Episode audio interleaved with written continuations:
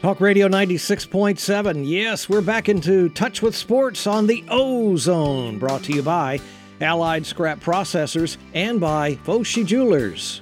All right, Ronnie O and Coach Joe back in the Ozone. Give us a call, 682 1430. That's 682 1430. If you'd like to join in the conversation, Coach Joe and I are talking sports.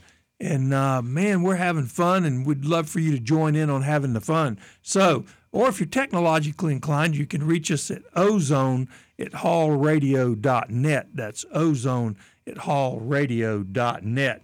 Coach Joe, Florida Gators got some basketball games coming up that you can hear on WONN 107.1 or 12:30 a.m. This Saturday, Auburn's going to visit UF. They currently are tied for the lead in the SEC.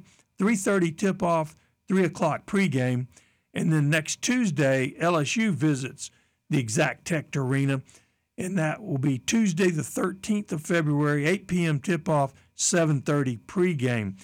And uh, Coach Joe, did you know that Ale House has some big game bundles? If you go out there, they've got a special 12 wings, a pitcher of Miller or Coors Light for 27.49. How about them apples?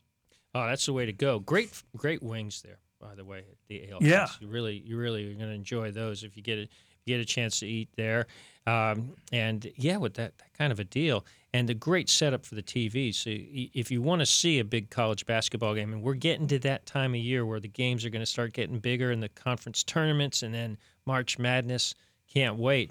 And you know, we were talking some college college basketball with uh, our guest Mark Wise, who you're going to hear from in a little while, and w- and we're just having a great time thinking about how exciting it's getting. The Gators got beat in their last game, but they have come out of the wood out of the woods, and they are currently projected by bracketology on ESPN to be part of the tournament.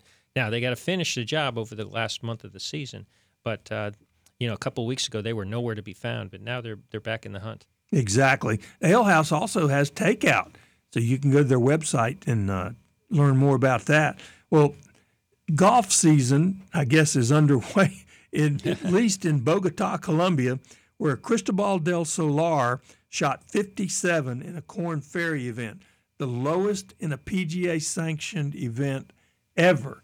Now, Jim Furyk shot 58 at TPC River Highlands in Connecticut. He had shot 72 in the opening round. He had to shoot at least 66 to make the cut. He ended up finishing 70th out of 73 players. Yeah, you know, with this time of year they play a lot in California and Hawaii and Arizona. This week they're in Phoenix. Expect some low scores there too.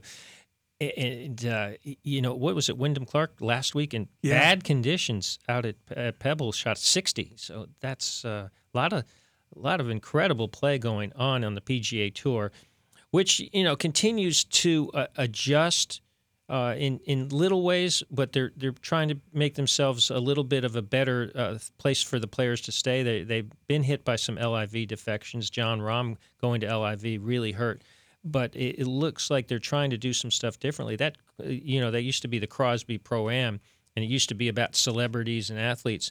They really dialed that down, and it was much more about the pros. They made it one of those signature events, and they jacked up the prize money for the pros, and they went out there. But bad luck with the weather; they had to shorten it to 54 holes. Yeah, you know, I, I have lunch with a group of guys. We call ourselves a chicken club. And, Yeah. uh, you know, th- a lot of them are golfers and very good golfers. And uh, they just shake their heads at what's going on in professional golf with the way that the equipment and the balls have just outstripped the courses. And, you know, you get a guy shooting 60. Um, I wonder, and, and they, they talk about this a lot. What could the guy shoot on that same course with Persimmon Woods and, you know, the equipment that Nicklaus and Palmer and those guys played with back in the day? And, uh, you know, I, I don't know. I, I tend to agree with them that a lot of the records being set now, it's kind of like the steroid era in baseball. Well, the the equipment is crazy good now, especially the balls, which they've been talking about dialing back for the PGA events, at least on tour. Uh, so far, that hasn't quite come to fruition, but keep an eye on that because there's going to be some equipment adjustments at some point. Right now, they're adjusting the courses, these historic courses, whether it be Pebble Beach or, or some of the other older courses. They, they've tweaked to try to make them uh, more difficult for the modern player. But there's only so much length you can add uh, to a course, there's only so much land. Uh, Augusta is an example. They seem to lengthen that course. Uh, every year, and I don't recognize it from the what we watched growing up when Nicklaus and Palmer were playing on it but uh, these were necessary because they're hitting the ball so far because the technology is just so good and and there's guys who are paid a lot of money to spend a lot of time in labs to, to find ways to make the ball go even farther yeah exactly the players might not be on steroids, but the equipment is. oh my goodness, yeah, yeah. There might be some players too, but uh, sports is doing a better job of, of, of, you know, kind of uh, filtering that out of the game. Uh, it's uh, nobody wants to see that, and, uh, and uh, but guys are definitely stronger. You know, in the old days, it was considered laughable to, for a guy like Gary Player to talk about how the good physical shape he kept himself in. Guys were overweight; they smoked in the middle of the round, if not yeah. in the middle of their swing, and, and, they weren't worried at all. Dave Hill once uh, laughed uproariously at the thought of trying to stay in shape. You know, he was one of those guys who smoked all over the course. but nowadays, they've got workout trailers. They, they, these guys are serious about physical fitness as well as their equipment. A guy like Rory McIlroy could probably, you know, play soccer or, or play some other sport besides golf. He's in that great of a shape, and uh, they're all like that now. No doubt about it. Well, um, we like to break news here on the Ozone. oh yeah. One of the mm-hmm. big questions has been with the Florida Gators: Are the Gators going to hire an offensive coordinator, or is Billy Napier going to call plays again next year. well, today he came out on a podcast and said he is going to call the plays next year. Okay, well, uh, you know, it's uh, he's taking responsibility for it. If it goes well, great. I, I, you know, I think I don't know that the Gator play calling was as bad as people say it is. There are times when you got to look kind of cross-eyed at what what are you thinking doing that now? For example, pulling out trick plays at the oddest times and seemingly momentum killers instead of being something to spark you by. But uh, the it's really about execution, you know, about the getting good enough players. And we'll see. We'll see if the Gators make a little bit of a leap next year because a lot of the young players they use are getting older, and they're bringing in a few extra big time players. You know, their actual uh, recruiting rankings have for this year have improved to tenth. You I know, saw that. So so now they do have a top ten class now that signing day, the official signing day, is passed. So it's looking a little bit more promising. Really rough schedule next year. The Gators do need to make a bit of a leap. Uh, look, Spurrier called called his plays, and it seemed to work out. Napier, so far, it hasn't. If it works out this year, great. If it doesn't, he could, you know, he'll have to answer for it. Well, you know, the, the, things I have a problem with, like you said, he doesn't seem to have a feel for the game that Steve Spurrier had. And I mean, that's probably not fair. Steve Spurrier was unique. There were very, very few guys that could do what he did. But, you know, today's coaches, most of them don't call their own plays. And, um, you know, it's just, I, I didn't see creativity in the offense. And I saw more than once you got third or fourth and six, and the guy's running a four yard pattern. That's got to stop. And I don't care how good your receivers are, run the dadgum pattern beyond the first down marker. So, speaking of the marker, we have been told by the legendary Clarkster that we need to take a break. When we come back, we'll have Mark Wise, an interview we taped earlier with Mark Wise, who is an ESPN color commentator for their basketball broadcast, and he used to do the Gators broadcast. So you're listening to Ronnie O and Coach Joe in the Ozone on Talk Radio 96.7 WLKF. This is Talk. Andy Owens, currently serving on the 12th Judicial Circuit as a circuit judge, formerly a basketball player at the University of Florida, appearing on the Ronnie Ocean Show in the Ozone. Talk Radio 96.7, remembering the late Toby Keith. The Ozone Show tonight brought to you by Allied Scrap Processors of Lakeland and by Foshi Jewelers, your one stop jewelry store. Earlier this afternoon, the guys caught up with Mark Wise of ESPN. It's our distinct pleasure to have with us ESPN basketball color analyst Mark Wise. Mark, I'm wel- welcome to the Ozone with Ronnie Ocean and Coach Joe. I appreciate it, Ronnie. Good to be with you again. Oh man, I, I know we always we miss having you in Lakeland for the uh, state high school basketball tournament. Hopefully, you'll be able to make it this year. well, you know, um, I did the Florida game uh, this year in Lakeland, so I did have a little deja vu, and I heard from all kinds of people that were involved in those high school productions way back when. So that was kind of fun for me.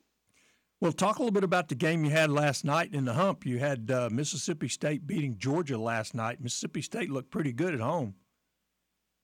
Yeah, this is a team that uh, Lunardi has in, but barely in right now. So it was a resume protector for them. Um, you know, uh, they played a little shorthanded. It was their first game, full game, without DJ Jeffries, their best defender. And this is a Mississippi State team that beats you defensively. And Tolu Smith had a kind of a ho hum double double. Um, Georgia, on the other hand, um, really struggles defending, really struggles, especially in the paint. Uh, they got crushed in the paint again last night. They are a good three point shooting team, but um, it's a team that's struggling to find wins right now, and they've got to go on the road to Arkansas. Mississippi State hasn't won on the road all season. They've had some good neutral court games, which has bolstered their resume, but they haven't won away from Starkville, and they go to Missouri on the weekend. Well, the Florida Gators seem like a team that's very talented, and it seems like the talent is starting to gel right now. Talk a little bit about the Florida Gators. Yeah, Ronnie, you know, I've had them maybe six or seven times total all season. Um, they can be explosive at times. Uh, I love the big guys. I love how bouncy they are. Uh, I love what they bring to the table of, in terms of rebound margin and uh, getting on the offensive glass, especially. It's it's one of two areas that Todd Golden set as goals from last year to this season. Rebounding was one. They've gotten significantly better and then the three point shooting. And they're better. I wouldn't say they're significantly better, but they are better.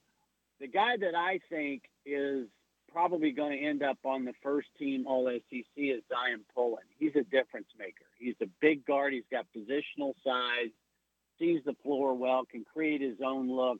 I think he's the piece of the puzzle for Florida that makes all the other pieces fit perfectly. We're talking tonight with ESPN college basketball analyst Mark Wise. Uh, Mark, uh, Coach Joe here. I'm talking to you. Uh, you're in Stark Vegas right now. Uh, where are you heading? I'm headed to Birmingham. Uh, it's kind of a convoluted. I'm going to go see my son's team play tonight, and then uh, I don't have a game this weekend. I have two next week. I have a big South matchup, um, Radford and Winthrop, and then on Saturday I have Florida at Georgia. Well, we were we were talking last week with Chris Richard about uh, the travel schedule. The Gators uh, on Wednesday of last week played at Kentucky, had a big win there. Then they had to turn around and play on Saturday afternoon at Texas A&M. And uh, you know, it seemed like that affected them in that game, is especially as they faded down the stretch at Texas A&M, and those jump shots all started hitting the front rim all of a sudden, and they ended up getting beat by a point. And uh, you know, in this day and age of conference realignment, are we looking at a future where Duke might be at Virginia on a Saturday and then play Monday night at Stanford? Coach, I think it's a good point. Um, I don't know that um, traveling induces short shots at the end of the game so much as maybe in that game fatigue. Um, you know, these guys are they played so many games uh, and they played all over the place in terms of their AAU days and high school days. So I'm not a big believer in travel fatigue. I am the big believer in um, game fatigue. And when those guys have to play a lot of minutes, as sometimes they do, and playing Texas A&M is really difficult. Um, uh, finding good shots is really difficult. They they kind of drain your energy, if you will, and they and they hope that you don't have much left in the tank. That's a unique situation because the same shots that Florida made at Kentucky, uh, they missed at the end at Texas A&M. So I'm not a big believer in travel fatigue, but yes, I, I think there's a concern moving forward uh, with especially with the bi-coastal leagues that we're going to see starting next year in the ACC and the Big 12. Um, certainly, the scheduling gurus have to be on point in terms of that concern. Let me ask you about the, the Gators uh, in, in terms of where they stand right now. Unlike the football team, which suddenly fell apart under Dan Mullen, it sank to the bottom half of the league, the Gator basketball slide was slower and more deliberate. But the bottom line is Todd Golden uh, inherited a team that was in the bottom half of the league. And after a lot of injuries last year, they seem to be back in the top half of the league. But I think as Gator fans, we'd like to see them in the top five in the league, uh, which they're close to right now. But it seems to me, and I want to ask your opinion on this, is that defensively, it's what's holding them back at the moment. I would agree with that. I think they have a hard time guarding the ball at times, and when you don't guard the ball, that means you get into defensive rotations, and and that's what you want to stay out of. So when you look at a team like South Carolina, who guards their yard very well, a team like A and M, who's very gap heavy and doesn't allow penetration to, so you're not getting into the same kind of defensive rotations. But I also have to say this: I think the transfer portal has, for the most part, hurt teams defensively because you haven't had any carryover from one year to the next in terms of that particular coaching staff's philosophy and, and verbiage and what they want from one year to the next. And that's the way that's not going to change anytime soon. I mean, the transfer portal is here to stay. I think the two-time transfer portal is here to stay. Uh, so as I've said many times, um, I don't think our game has ever been more talented. I don't think it's ever been um, the parity has never been greater. The coaching has never been greater. The SEC, I don't think, has ever been better one through 11, let's say. Um, and with all that being said, I think that's because of the age of the players. But defense, you know, offensively, you can spread the floor and beat somebody one on one, and that becomes a good offense good defense requires all five guys to be on the same page, and that takes time. And that's something we don't have, coaches don't have in the transfer portal. Mark, I, I love your analysis, and I think your analysis of the situation that we just asked you about is a good example of that. You don't just spew coach speak, you have insightful analysis, and you're not afraid to go against the grain and come up with your own ideas. And I love that. And uh, speak, thank you. Speaking Thank of the, the SEC, I mean, traditionally, I saw a statistic. I think this was in 1984. At that time, I think there had been 52 SEC basketball uh, championships contested, and Kentucky had won 37 of them.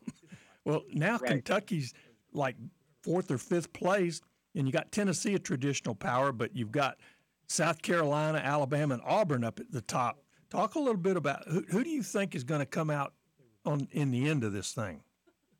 Oh gosh, uh, what a million dollar question! I've said all season long. I, have said all season long. I had four teams in the top tier, and that's Auburn, Alabama, Tennessee, and Kentucky. I'm really not changing that any, and I get where Kentucky is right now in the standings. Um, but you've got to add South Carolina into the mix. I think Ta'Lon Cooper, the point guard at South Carolina, he's not the best player in the league. He's not the most outstanding player in the league but he's the most valuable player to his team. He he like Pullin for Florida is the piece of the puzzle that makes everybody else fit, and they are just marvelous on the defensive end. That you know to to, to beat Kentucky and Tennessee already to have those wins in your hip pocket to to win at Tennessee means you've got to be really good defensively. They're the only team I think in the league that can beat those other top tier teams in the 60s and 70s. I think if you're going to beat Alabama, Auburn, Tennessee, Kentucky, it, you're going to have to score in the 80s and 90s, like we saw last night in the Auburn win against Alabama. Um, if I had to, if you're making me, if you're making me, right, uh, I would probably have Auburn first. I've had Auburn twice. I love their energy at home. I love their depth. I love the way they come at you in waves. I would probably have Auburn one, Tennessee one A, Alabama one B, South Carolina and Kentucky two. If you're making me rank those top five. Uh, Mark, uh, the Gators' next game coming up is this Saturday. They're home to Auburn. Auburn, as right. you were just discussing, looks like one of the best teams in the SEC. Gators are currently, and ESPN has them uh, as a 10th seed. A couple of weeks ago, the Gators weren't even on the map. So things right. have changed in the, for the better for them. Give me uh, uh, a reason that they won't make the tournament, and give me a reason that uh, they will.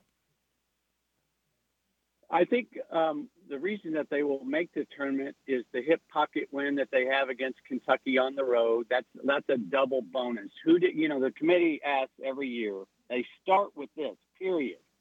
Who did you play? Who did you beat? Where did they? Where did you beat them? So if road wins are bonus wins, there's no question about it. And your strength of schedule comes into play with who did you play at the beginning. And Florida's strength of schedule, I wouldn't call it great, but it's certainly good.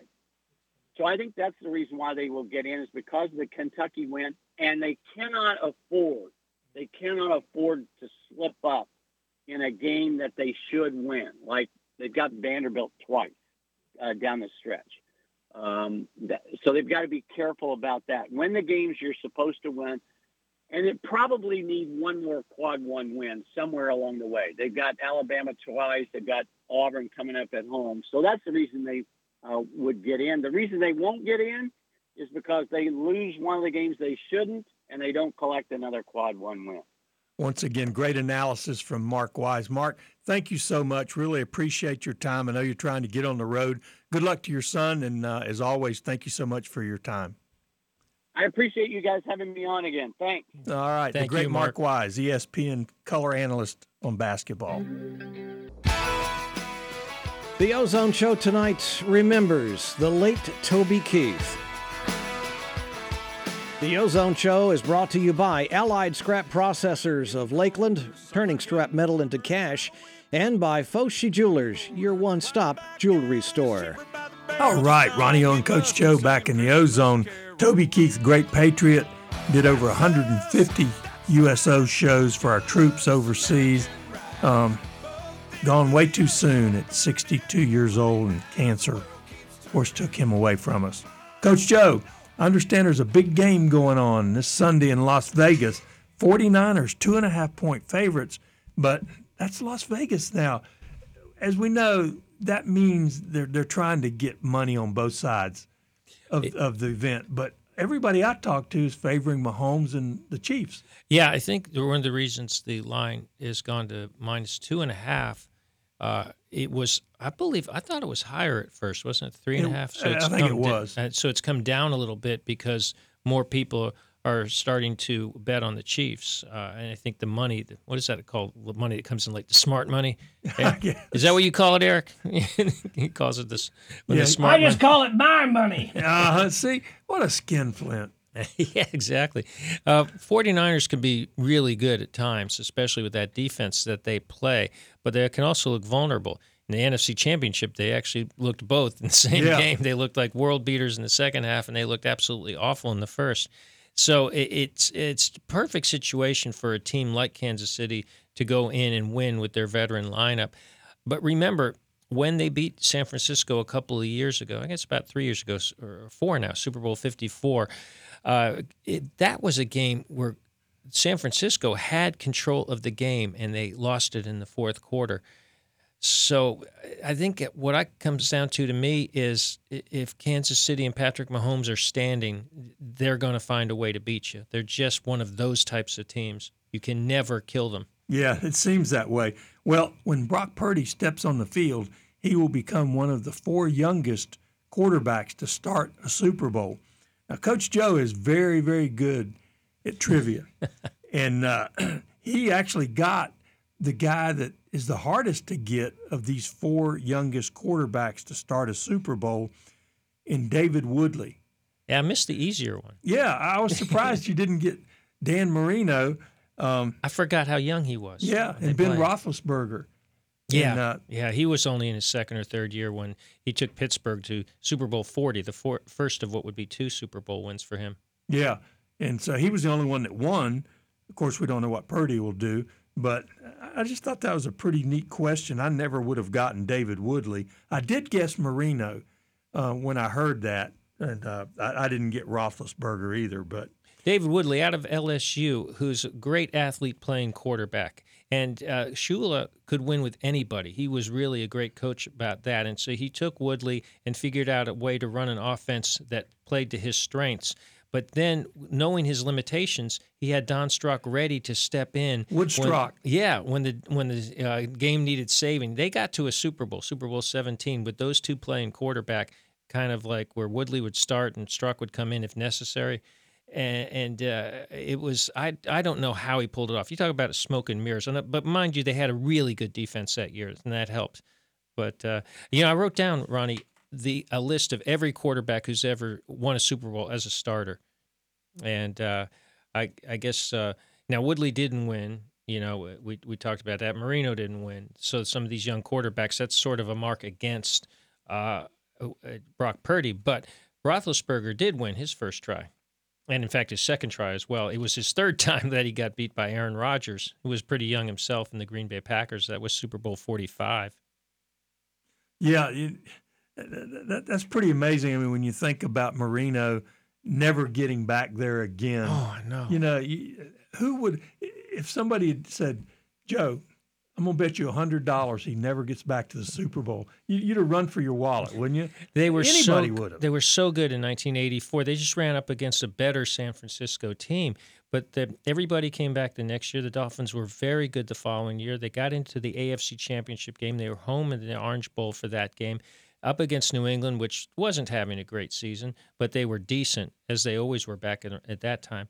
And it was a rainy day, and the Dolphins turned it over five times. They ended up losing and it would have been a great rematch with the Bears from the earlier regular season yeah. matchup. Uh, it would have been interesting to see. Instead, you got Super Bowl twenty, and that was a pretty awful disgrace. But but uh, what might have been right? you had another great question.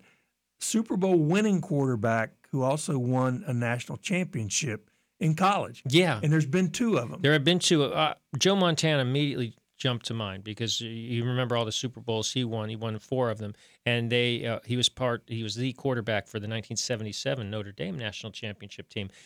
I couldn't think of another one. I, I, I, I, wrote down every single quarterback, you know, who's played in a Super Bowl, not uh, who won a Super Bowl, not not played. That would have taken too long, but but uh, uh, I couldn't figure it out. But I looked it up, and I didn't realize this.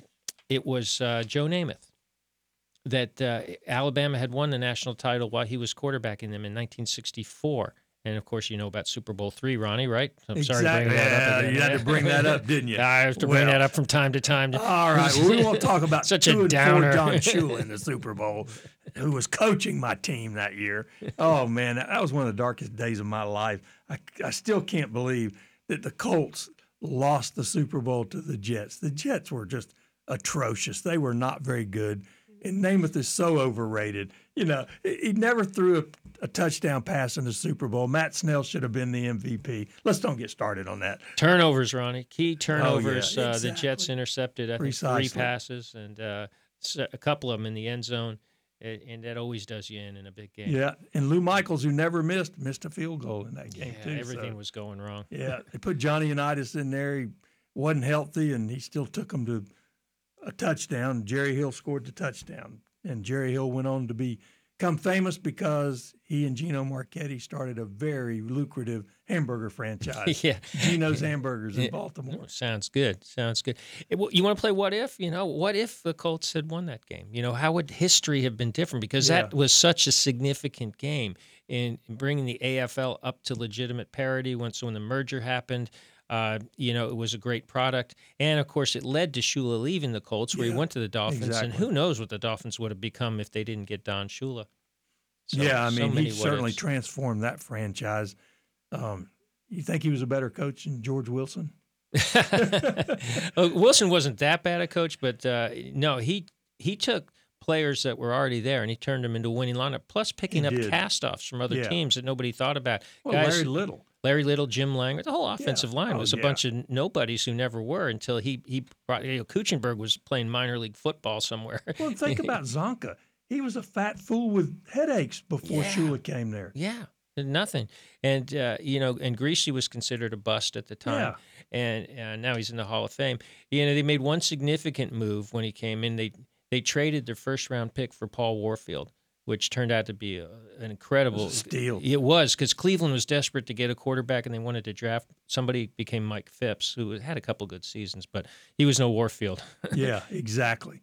Oh, you're you're exactly right. I mean, in in those teams, you know, as much as I didn't like the Dolphins and still don't, I mean, to take that team with David Woodley to the Super Bowl, you know, that's coaching. And he probably the same thing with Marino. He probably took a team with another coach doesn't get there.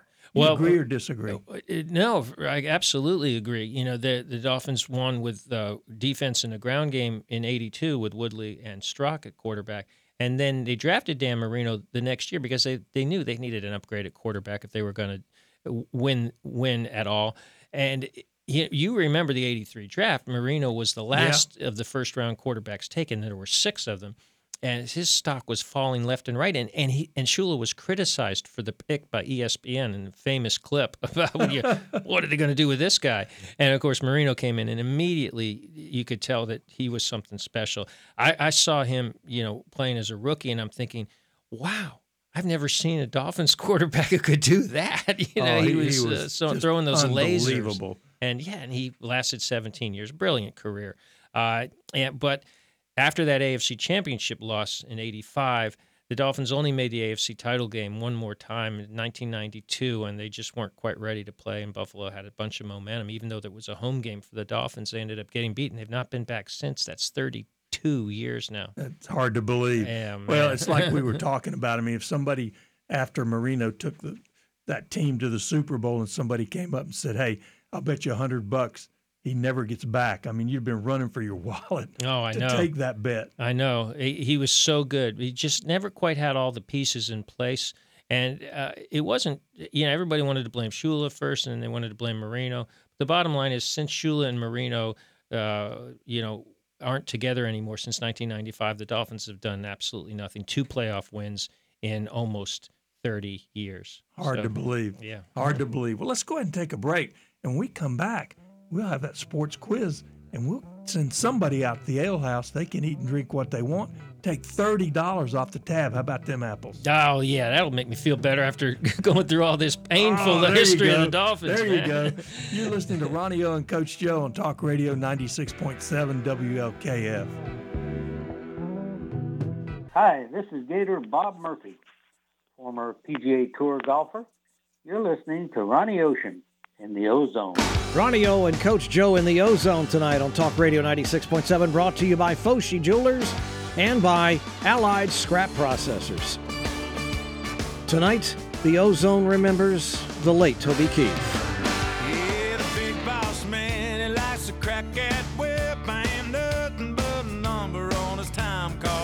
All right, Ronnie O and Coach Joe back in the Ozone. Coach Joe, is that I think I hear stomachs growling out there. I know they're they're hungry. We're they're getting thirsty. Toby Keith to drown, drown out my stomach growling, but but I guess all we right. got to go on and feed somebody, right? All right, there you go. Well, we know you're all waiting out there for the sports quiz, and it's coming up right now. If you haven't won in the last six months, give us a call 682 1430. 682 1430. Got an easy one, as we usually do. We're not trying to stump anybody. All right, Joe Montana, Patrick Mahomes, Steve Young, and Brock Purdy, all Super Bowl quarterbacks. We're going to make it so easy for you. All you have to do is tell us where any one of those guys went to college, and we will send you out to Miller's Lakeland Ale House. You can eat and drink what you want and take $30 off your tab. Man, that is as good a deal as it gets. 682 1430 if you haven't won in the last six months. That's 682 1430.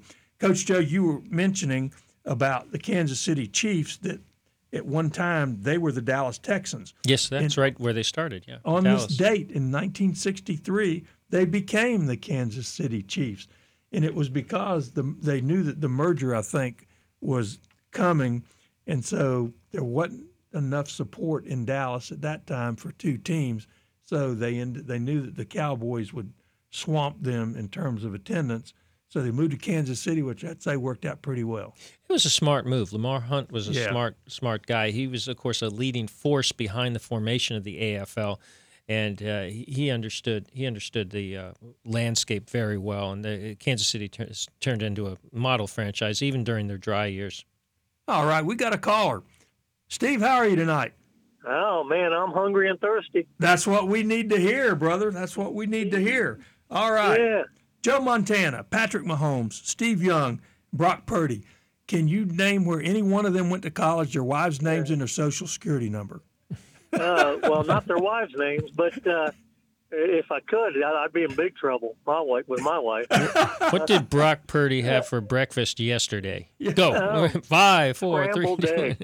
Scrambled eggs. That's probably that? right. I don't know. We'll have to we'll have to find out. Anyway, how about Steve Young at BYU? Yeah, there you go. Man, nailed You're it. exactly right. Of course, Montana at Notre Dame, Mahomes, Yep. Texas Tech, and Brock Purdy, Ida, Iowa State.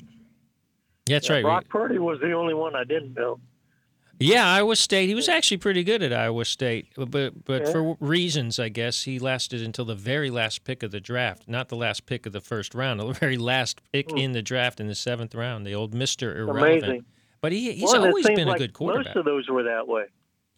It does seem like that, but but, you know, with quarterbacks, you never quite know if they get in the right situation. But Purdy is a skilled quarterback. You know, you know, he's Yeah. not he's not doing anything um, magical in the sense that uh, how is he doing that, or, or or he's using tricks or anything like that. He's just a good, solid quarterback.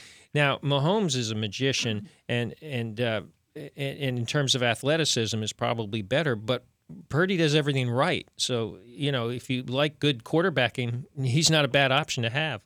That's it. Yeah, Purdy actually had a brother, Chubba Purdy, that played at Florida State. I, I don't think he played much, and I, I don't think he was a quarterback. I don't remember, but Chubba Purdy? Chubba Purdy. That's that's real. You're Yeah. not uh, you're not Yeah. making that one up. No. Coach Joe's looking at me like, "Oh, come on now." Maybe it was Chubby Purdy. yeah, that would make Uh, you- sense. You, wouldn't make anything up now, would you? Well, only if I got a chance. he knows so much more than us. It's possible he could, and we won't even realize Well, it. I, I don't know about that. Uh, let- let me tell you how good my partner is. We were talking about Super Bowl quarterbacks. From his memory, he named every Super Bowl winning quarterback off the top of his head. Now, you do not want to get in a trivia contest. I'm also an excellent driver. Yeah, that's right.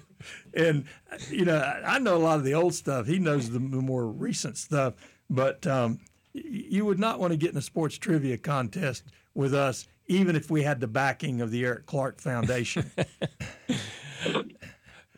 but Steve, you know you you are the big winner tonight. Congra- Well, congratulations. hallelujah. yeah, and you'll you'll enjoy the ale house. Have you been there before? I have. Yeah, it's it's it's great. You know, I've I've really gotten into that uh, Fiesta Bowl they've got. It's it's got uh, You chicken have, and huh? shrimp and rice and all kinds of stuff in there in a bowl. It's actually very nutritious and it's delicious as well. And the wings Hmm. are so good there. oh, and Yeah. did you hear about the big game bundle that they they're offering this Sunday for Super Bowl? Twelve wings and a pitcher of Miller Lite or Coors Light uh, beer, twenty seven forty nine. How about that, man? That's a good deal. Wow, that sounds great. Yeah, and you want to be there when they have the prime rib special and check out their lunch That's specials. tonight, isn't it? I think it Isn't is tonight on Thursday. rib? I think so, yeah. And also uh, check out the the lunch specials they have during the week. They have a bunch of them now. Some really good ones. An amazing burger. You're gonna need about two trips to eat this burger. It's so big. you do. Well, I, I'm I'm good for eating big burgers. All right, what's your prediction on the Super Bowl, Steve? Uh, I think the Chiefs are going to take it at uh, 31 to 28. 31 28. All right. Yes, sir. There you go. There you go. Well, Well, so hang on the I- line. when- Eric, When I call back next week, yeah. uh, I, I get another one, even though I've won in the last 90 days because I had the right prediction. Right? You'll get a Laurel and Hardy handshake from us for sure if you if you get it right. Oh. Uh, and definitely call and, and brag if you get if you get this exactly right. Remind us Oh, how, how smart you are. exactly. Yeah. And uh, well, um, we're getting dad some always Eric Clark said I had two bobbleheads, too. names, Smart and Alec. Yeah. uh, Steve, hang on the line, and Eric will get your information. And uh, All right, brother. when Thank he you. asks for your bank account number, don't give him that, okay? yeah, you, you don't need to do that. Well, I got a fake one. All right. Stop it, Ronnie. Just stop it. It's an offshore account, you know. That, There you go. That's it. There you go. On this date in 1960, greatest basketball player of all time, Bill Russell, became the first NBAer with 50 rebounds. He pulled down 51 rebounds. And on this date, Coach Paul Brown became the coach of the Cleveland Browns. He had coached at Massillon High School in Ohio. In 10 years, 11 years, he lost 10 games there, became the Ohio State coach, won the first national championship in their history, became the Browns coach in the All American Football Conference, and they won the NFL title when they joined the NFL in 50, 54, and 55. He was the first to use game film, test his players on playbooks, invented the face mask and the draw play. How about them apples? All well, right. next week we're hoping that we're going to have Henry Lawrence with us next week, three-time Super Bowl winner of the Oakland Raiders.